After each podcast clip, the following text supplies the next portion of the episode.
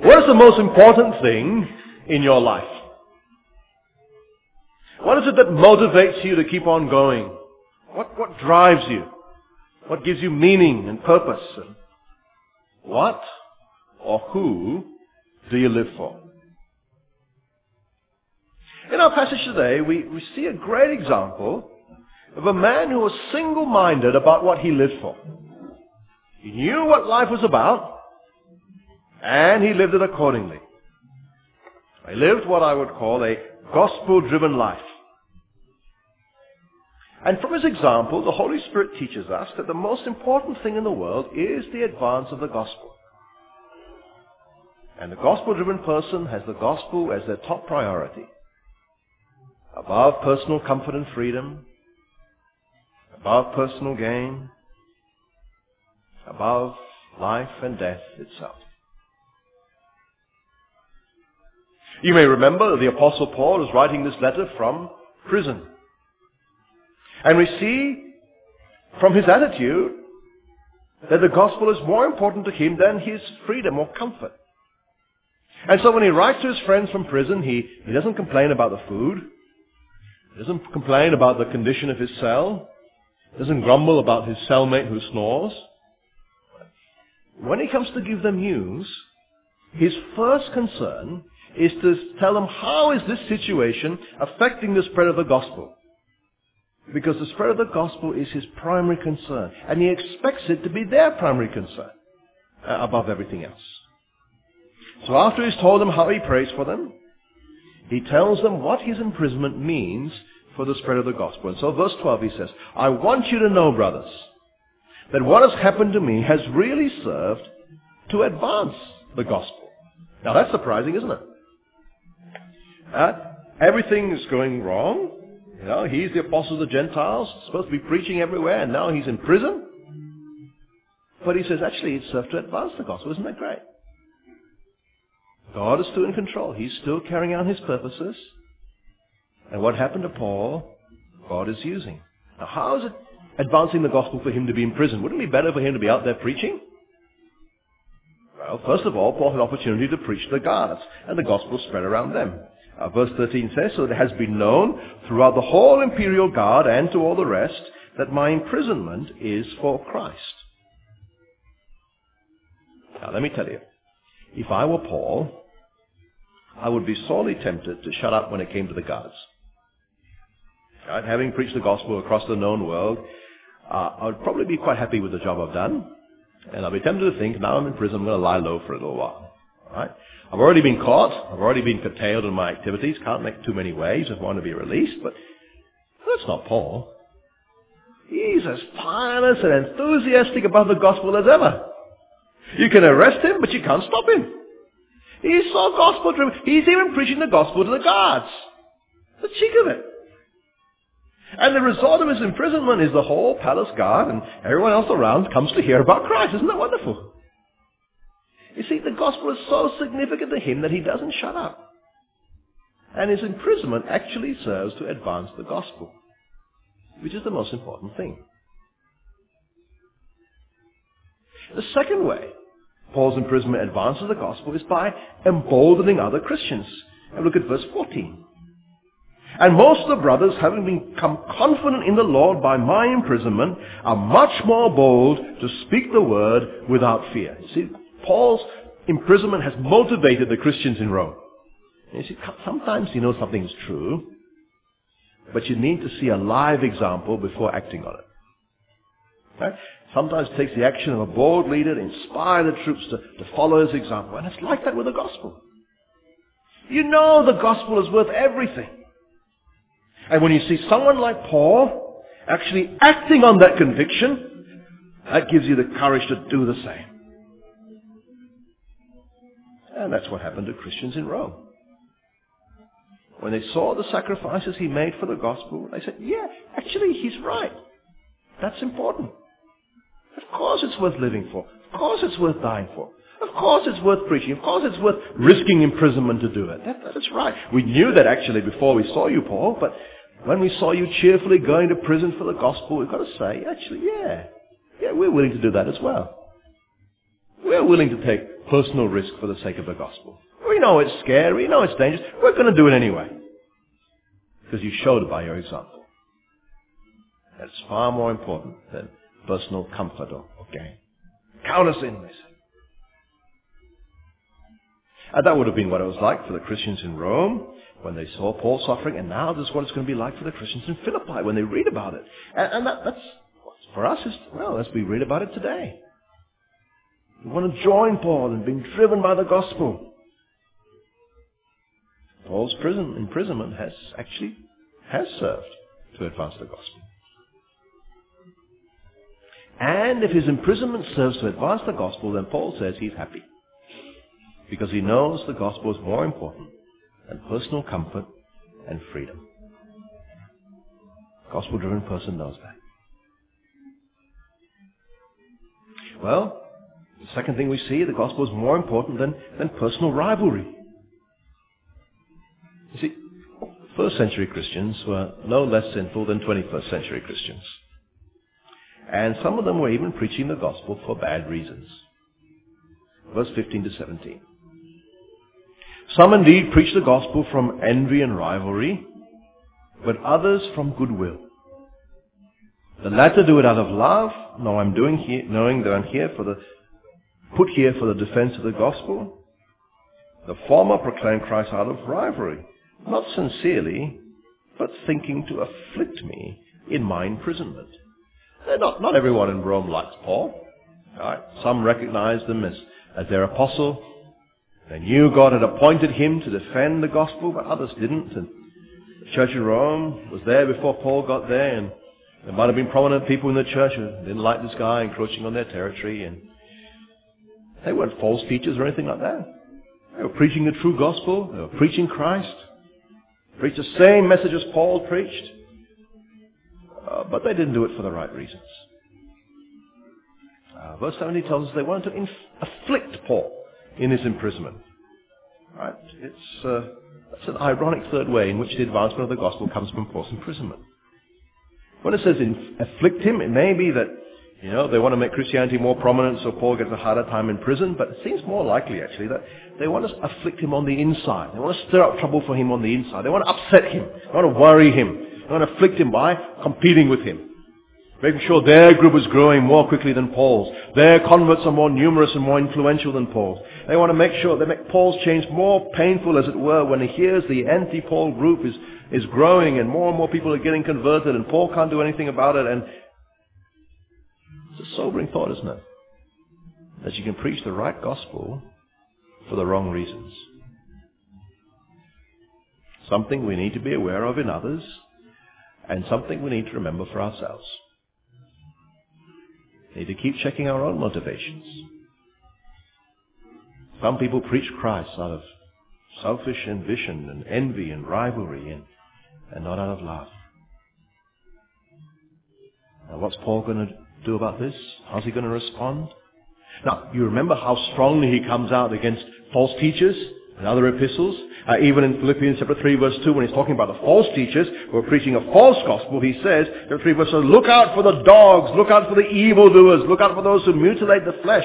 He's very strong against them, but because he knows a false gospel cannot save, it will lead people away from Christ, lead them to hell. But, but here it's different. These guys are not distorting the gospel, they're just spiting Paul. Paul going really going to get all anxious and uptight about them and them winning more converts and what does he say, verse 18?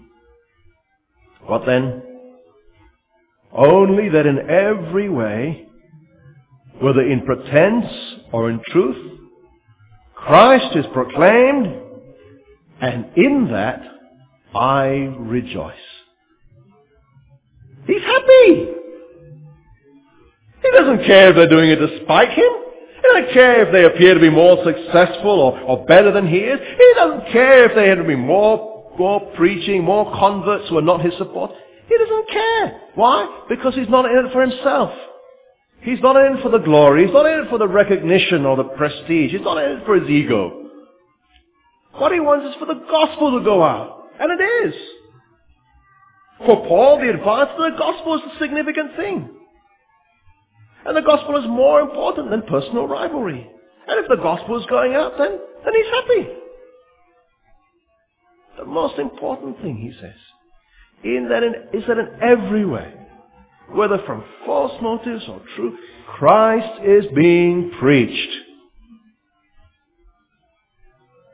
And friends, that's all we need to care about. If there is personal rivalry in gospel ministry, well, we mustn't buy into it. It doesn't matter who's got a bigger church. It doesn't matter if you're in a bigger cell group or someone else. It doesn't matter if you've got a more prominent role or I've got a more prominent. Who cares?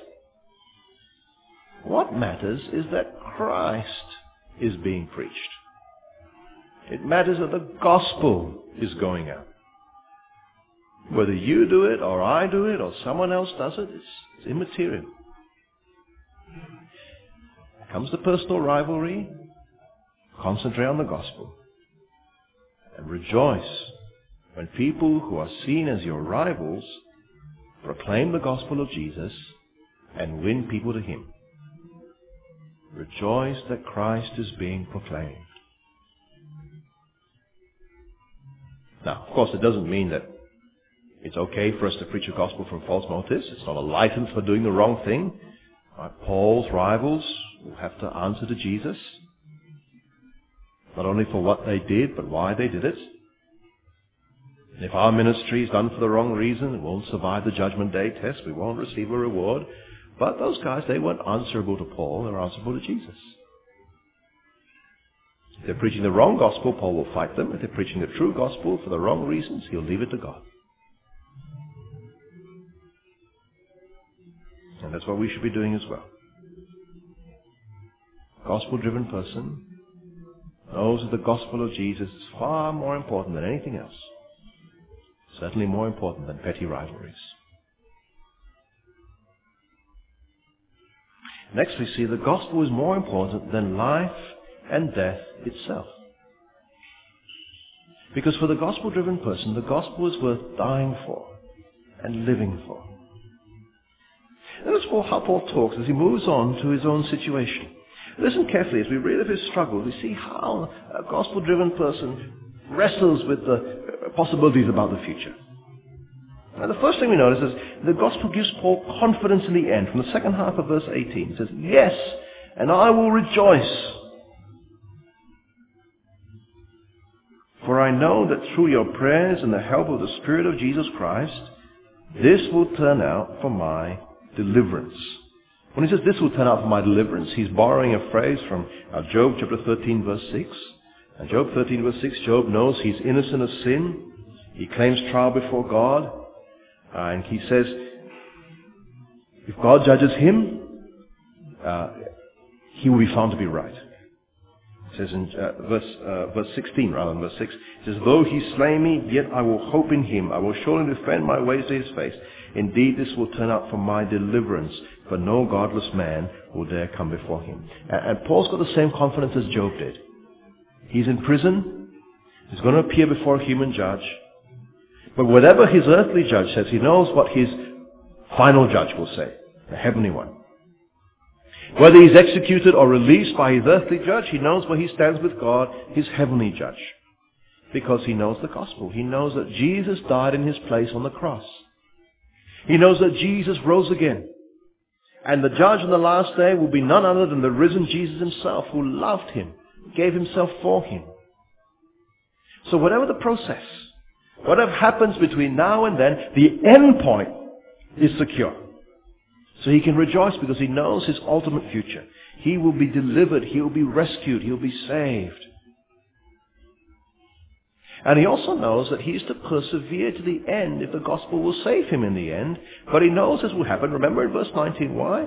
Because through your prayers and the help of the Spirit of Jesus Christ. That is, their prayers, the Spirit, will enable him to persevere to the end in trusting in Christ. And so be delivered on the day of judgment. In the, in the, uh, the New Testament, it's written in Greek, and in the construction of this sentence, that the, the Spirit the help of the Spirit and the prayers of the Philippians are very, very closely linked together in, in, into one, sec, one, one complex. Because you see, as the Philippians are praying for Paul, the Spirit of Jesus helps him.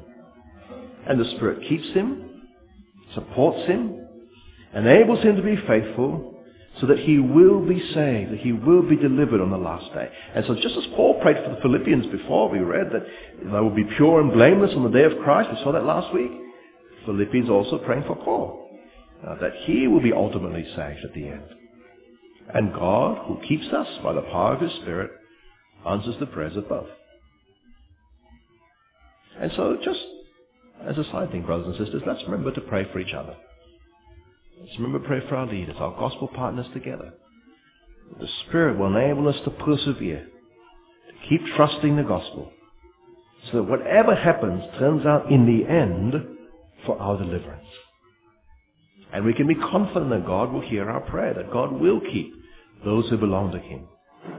And that whatever happens, in the end we will be delivered, rescued, saved through the gospel. And So the gospel gives us confidence for the end. Now, if we know that the end result will be good, if we know that we will be with Christ in glory at the end, then we are released from having to worry about our ultimate futures. It doesn't matter if we live or die. It's all good in the end. What does matter is how we live or die. And what does matter is why we live or die. Doesn't matter if we live or die. It's how we live and die. And it's why we live and die. That is the important thing. That is what matters. And we are to live and we are to die for what really, really, really matters. The glory of God. And so Paul says in verse 20, It is my eager expectation and hope that with full courage, now as always, Christ will be honored in my body, whether by life or by death. See, this, this guy is in prison. There's good chance he's going to be executed. What's he going to pray for? What's he going to hope for? No, it's not, oh, God, deliver me from these chains. God, I want a miracle like Peter had when he was in Jerusalem. He's got, he's got better priorities. His one goal in death and in life is to glorify Christ, to exalt Christ. That's all he wants to do. And so his eager expectation and hope is that he would not be ashamed, that he would have full courage to stay the course, to keep the faith through the persevering work of the Spirit and the prayers of the Philippians. That's all he wants to see. Doesn't matter if he lives or dies. And there's his famous personal confession, the motto of the gospel-driven Christian, verse 21. For me, to me to live is Christ. To die is gain. To live is Christ. To die is gain. Gospel gives Paul confidence to say, yes, it's going to be good if I die. Not only do I exalt Christ by my death, I get to be with him. And that's heaps better than being in this world, isn't it? But also prepared to live. And if I live, then I live for Christ. He wants Christ to be exalted in his life, and if he dies, he knows where he's going. My brother says that's not just Paul.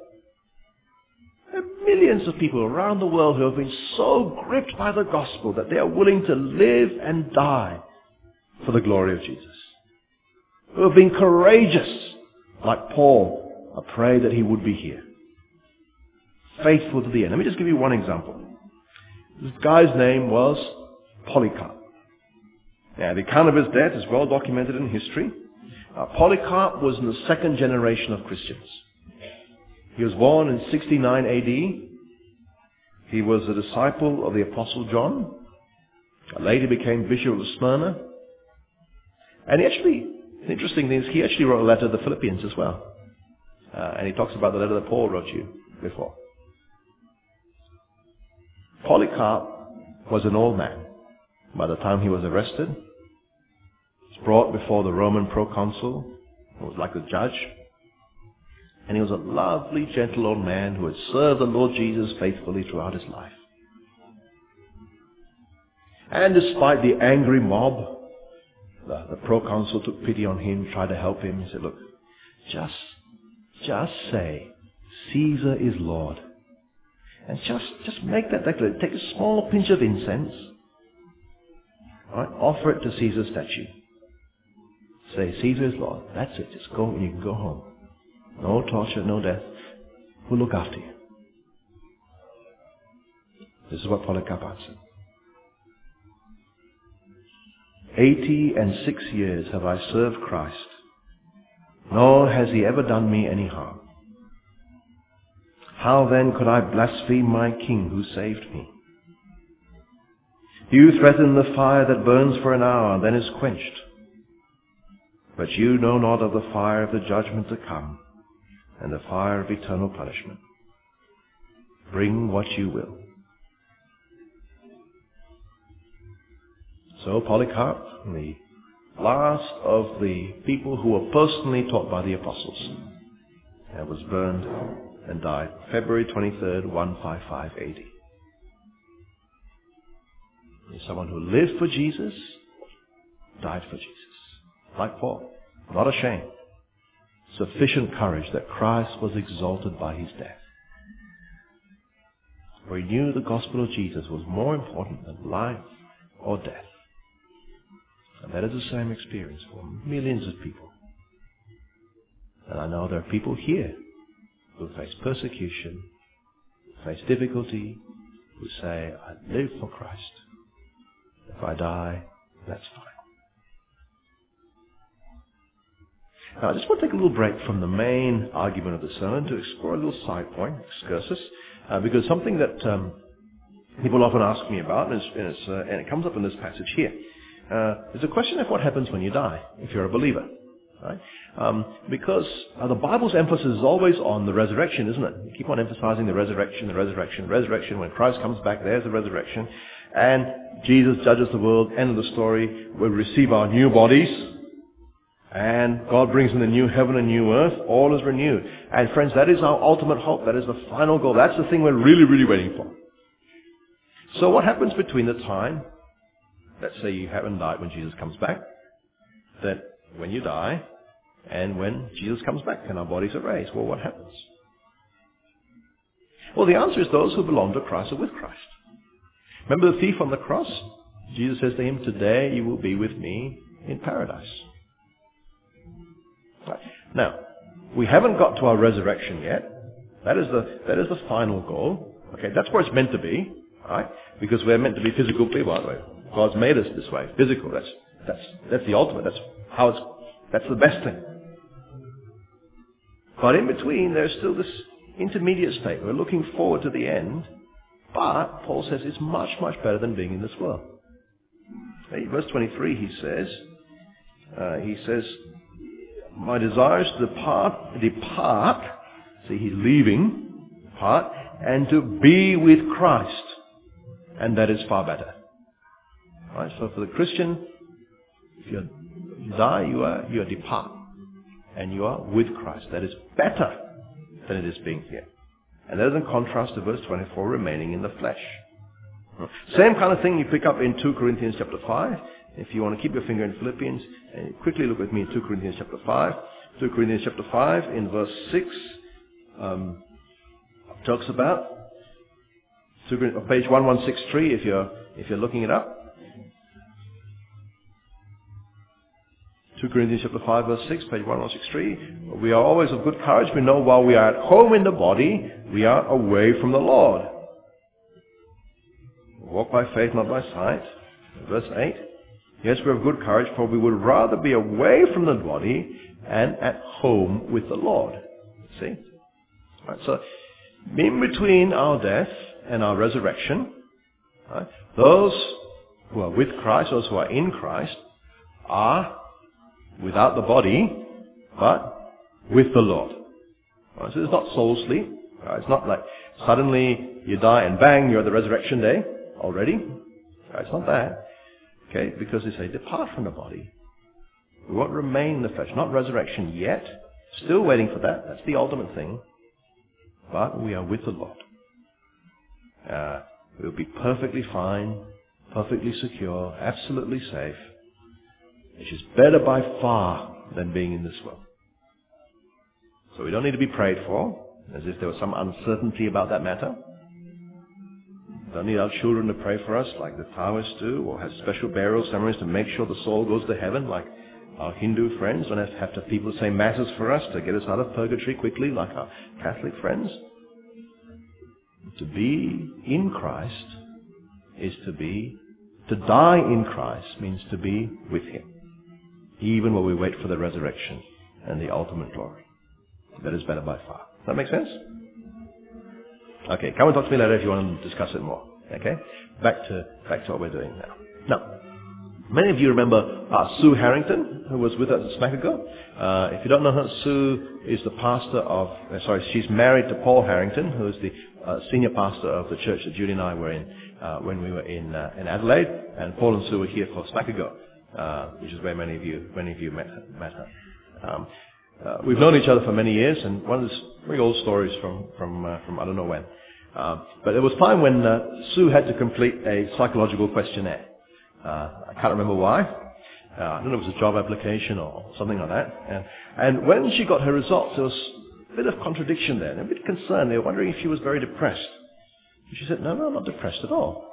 Um, she, she was she was fine. Now, she might have been. Right? Christians suffer depression as much as anyone else, but she wasn't depressed, and yet these results came up kind of strange. And until they looked carefully at the answers that she's given and why it come out this way. See, in the questionnaire, she put a strong yes beside things like, I will be better off dead. And things will be better for me when I die. And, you know, I would rather die than live. And people thought that she hated being alive, but she didn't. She, she loved being alive, but she knew that, that being with Christ would be far better. Say, yeah, better if I die. Be with Christ. Live with Him. That's what Paul says. To live is Christ. To die is gain. And the gospel gives us confidence in the face of death. Remember, it doesn't matter if you live or if you die. It matters how you live, how you die, why you live, why you die. The gospel is not just worth dying for, though. It is. It's also worth living for, isn't it? Paul doesn't just say to die is gain. He says to live is Christ. He is the reason for everything I do, he says. He is the inspiration. Life has no meaning of him. Glorify him is the point of everything. So he says, verse 22, 23. To, if I am to live in the flesh, that means fruitful labor for me. Yet which I shall choose, I cannot tell. I'm hard pressed between the two. My desire is to depart and be with Christ. Well, that is far better. That, that's what he prefers. But, verse 24, to remain in the flesh is more necessary on your account. Convinced of this, I know I'll remain and continue with you all for your progress and joy in the faith. Do you notice something very strange here? Paul expects to stay alive. Why? For the sake of the Philippians. For their progress and joy in the faith. For their growth in knowing Christ. He expects to live for their sake. And even ultimately though, even his work for the Philippians has got a higher goal. Verse 26, he says, so that in me you may have ample cause to glory in Christ Jesus because of my coming to you again. See, his ultimate goal is the glory of Christ Jesus. His aim, he want to live so that he can serve them. Why? So that through their glory, through their progress and the joy and the faith, their glorying, their boasting in Christ Jesus would, would abound. That they, uh, they, they would speak more and more of Christ. They would glory in Christ. They would appreciate Christ more and more. And he reckons that is worth living for. That is why he's alive. To glorify Christ. Isn't that fantastic? Friends, are we living for the glory of Christ? Are we convinced that Christ will be glorified as our brothers and sisters grow in Him Are we living for the progress of the gospel in the lives of our brothers and sisters? That Christ be glorified more and more and boasted about more and more in our, by our family members, our cell group members, people in our congregation, those we care about. Would we choose to live rather than die for the simple reason that we can serve our gospel partners to the glory of Christ? To live is Christ, friends. To live is Christ. Otherwise, you're wasting your life. You may as well die and be with Christ, which is better by far.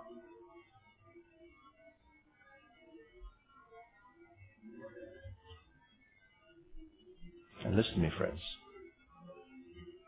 If Paul could choose between life and death on the basis of what is good for his brothers and sisters, for their progress and joy in the faith, can we not do so for lesser decisions? Can we not start with the little things like which job we choose to take or who we choose to marry or where we're going to live and work out what's good for our brothers and sisters and those that we're in partnership with for the glory of God? So a gospel-driven person knows that the advance of the gospel and the growth of the gospel in the lives of other people is more important than life or death itself. You see, the Apostle Paul was single-minded about Christ and his gospel. Enemies of the gospel could put him in prison, but he didn't care about being in prison as long as the gospel was advancing. Other Christians could compete with him, and he was happy as long as the gospel was advancing. He wasn't concerned about building his empire. He wanted people to hear the gospel. He would like to have died and gone to be with Christ, but decided it's better to live. Why? For the sake of the growth of those who are his partners in the gospel.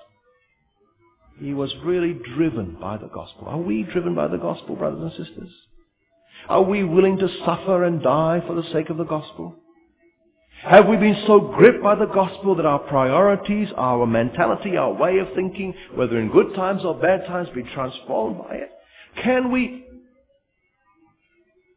analyze every situation that we are in and say, what does this mean for the gospel? Does this serve to advance the gospel? What is more important to us? Our personal comfort and freedom or the advance of the gospel? Our position and reputation or the gospel? Our life and death or the gospel?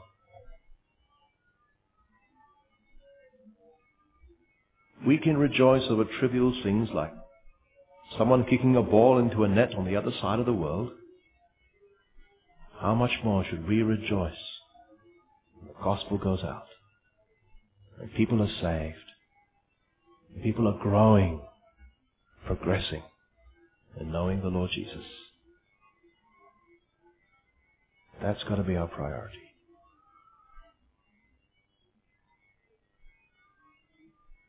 Brothers and sisters, we talked a lot about being gospel driven and said that the advance of the gospel is the most important thing, that Paul's in chains for the gospel, the gospel is worth living for and dying for. Not about the gospel, the gospel, the gospel. And it's right to talk about it this way because Paul does, but we follow Paul's example about being single-mindedness, being single-minded about it. And never forget that. When Paul talks about the gospel, when we're talking about the gospel, we're talking about the gospel of Jesus Christ.